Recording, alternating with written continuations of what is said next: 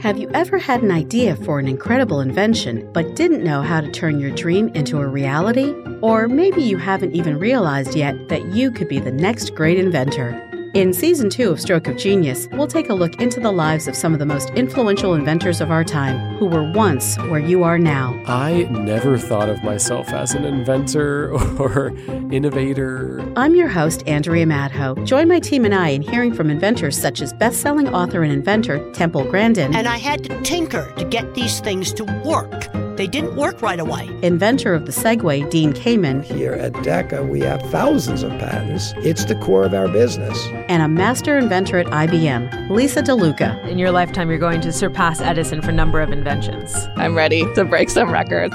Tune in on June 10th and subscribe now on Apple Podcasts so you never miss an episode.